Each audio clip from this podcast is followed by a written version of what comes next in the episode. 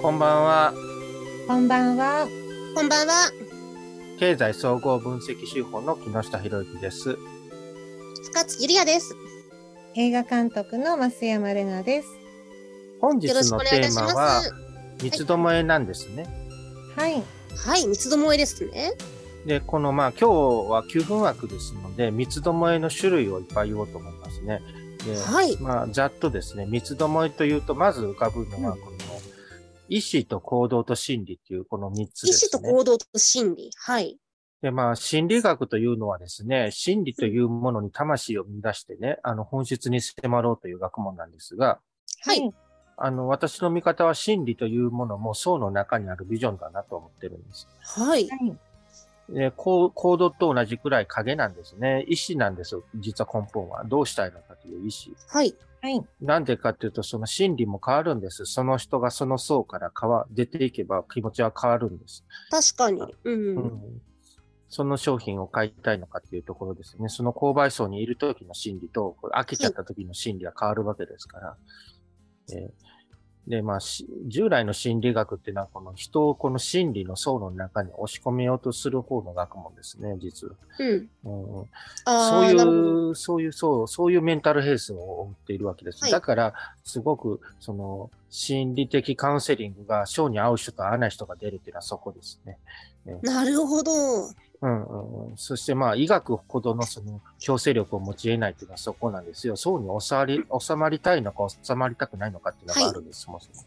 だから、あの、そういう三つどもえがあります、人間のの魂でね、えこれが人間の魂の三つどもえで、で、もう一つ三つどもえの例としては、その、為替相場は実は三つどもえの繰り返し、あるいはインターネットも三つどもえの繰り返しなわけですよ。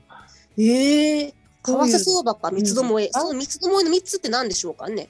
あの、まあ、あの、典型的に言いますと、それは三大銘柄である日本円、あの、米ドル、ユーロですね。この三つですね。ああ。なるほど。円、ドル、ユーロですね。はい。うんで、この円、ドル、ユーロの関係を見てもわかる通り、この為替相場は割り算ですよね。ドル円とか、ユーロ円とかですね。ははいえっ、とユ、ユーロドルとか、全部割り算でして、あの、はいつまり、どの銘柄も単独で買えませんので、結局分散投資はできないんですね。全部全部寄りかかってるんですね、この為替相場は。なので、えっ、と、正解というのはかなり厳しいんですよ、そもそも。だから、あの、ドル、ユーロ、あの、円のそれぞれの銘柄で、売り買い、売りのこのペアが決まっちゃうわけですね、その瞬間瞬間ごとに。はい。そうすると、だから、えっ、と、8分の1ですよね。8分の1の割合でしか、あの、勝ち得ない。まずね。それから、それをジオメトリー傾きと僕は呼んでるんですけどね。その、はいあのこまずその、なんか株のように分散投資で、この一体の株を買えばみんな上がるっていうようなところは絶対ありえないんですね。為替ははいだからそこがすごくシビアです。入れ方がシビア。で、これは、あの、図形的に見ると、あの、3の階乗ですよね。その、その、順位を1位、2位、3位となるわけですよね。この、はい。で、その割合が当たるのは6分の1です。じゃあ、この8と6の2つの差は何かっていうと、うん。この上がる上がる上がる、下がる下がる下がるっていうのはないんですね、これ。まあ、はいはいこれも僕、これ考えてみて分かったっていうだけですけどね、この、えーっと、その三つどもえのペアというのは、その、うんウィンウィンウィンはないっていうところなんですよ。同時にはそれがないんですよ。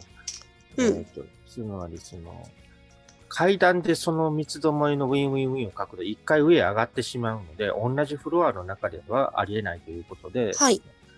上げ上げ上げ、下げ下げ下げの2パターンがありえないので、抜けて8と6なんですよ、パターン。じゃんけんだってことですか？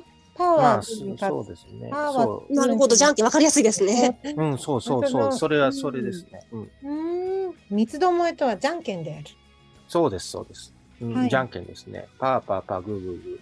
そんなのはないよっていうところで、はい。えーとだから、とにかく為替相場で当てようと思うと、すごくだから、まずその傾きを考えないといけなくて、その相場の傾きっていうのは、あの、いわゆる常識的に言われているようなものじゃなくて、この図を書いて、その層が3つあることは考えて、そのパターンを選ばないとまず勝てないよっていうところですよね。はい。なるほど本当に利益を上げたかったら、だから、はい。えっ、とそう、そういうて結構特殊な相場というか、原理的な相場ですよね、そういうね。はい。あの、すべての銘柄が一連卓上で繋がっているっていうね、緊迫感がある。はい。でさらに言うと、このドル、円、ユーロの奥に金という相場があるんですよ。はい。金、ああ、そうですね。金上がってますね、今。そう、金相場というものが奥にあり、例えば、金と、えっ、と、ドルとユーロっていう3つを見てもいいですね。はい。で、あるいはその OG ドルを組み込んだ3つでもいいですが、とにかく、えっ、と、これらのうちからまず3つを選んで、それでその傾きを取って、その傾きの方向にかけるということをまずしないと当たりようがないのですが、えっ、と、まずそれを言ってるのは私がまず初めてではなかろうかと思います。で、そうですね。だと思います。あの、初めてこの論理は聞きましたね。うん。うんで、面だいぶこ、はいだいぶね、マシになりましたね。勝率がだいぶ良くなりました。うで、それんから実際何、何にかけてるのかが分かってきましたね、この増額はね。い。三つどもえですね。そうです。三つどもえによってですね、一つの世界が定まるんですね、ようやく。はい。うん結構二つで見てる人たちは多いけど、三つどもえで見てるのは木下さんぐらいじゃないですか。ね。そうですね。そう FX というと、ね、円とドルの二つで見てる人たちばかりなので。うん。うんで、まあ、なるほその、ど。円、ドル、ユーロを見る人でも金まで見る人はいません、ほとんど。少ないですね。その後三つどもえじゃなくて四つ四つどもえってことですかね。四つどもえになっちゃいます。なので、はい。四つどもえ、五つどもえになったときは、そのうちの三つを取り出してみるところです。なるほど。三つどもえの後ろに昔は70年代以前は、えー金本位制があったわけですから、ある意味その三つどもえがレイヤーにあってその奥に金の字が塗ってるみたいな そんなイメージが思い浮かびますね。あそうですね。今その、えー金融、えーの取引の中で、えールーブルは金本位制に戻ってきたというところがありまして、そのねじれ現象があの仮想、えー貨幣の、えー国際金融資本の中で起こってきていると。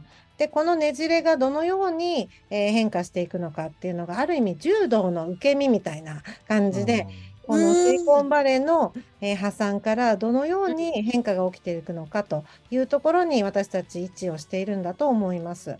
でそこうん、の、その元々のベースにある金本位制の金のところにみんな戻るのかそれともうん。それは金というのはあくまで地下資源であるけれども新しい木下さんがおっしゃってたような人々の、えー心がつながる共感性であるとかその形のない、えー新しい価値をひょっとしたら AI が作り出すそういった大きな地軸通貨というか地軸の価値のベースとなるものが今大きくこう変わってきてるような時代にあると思ってます。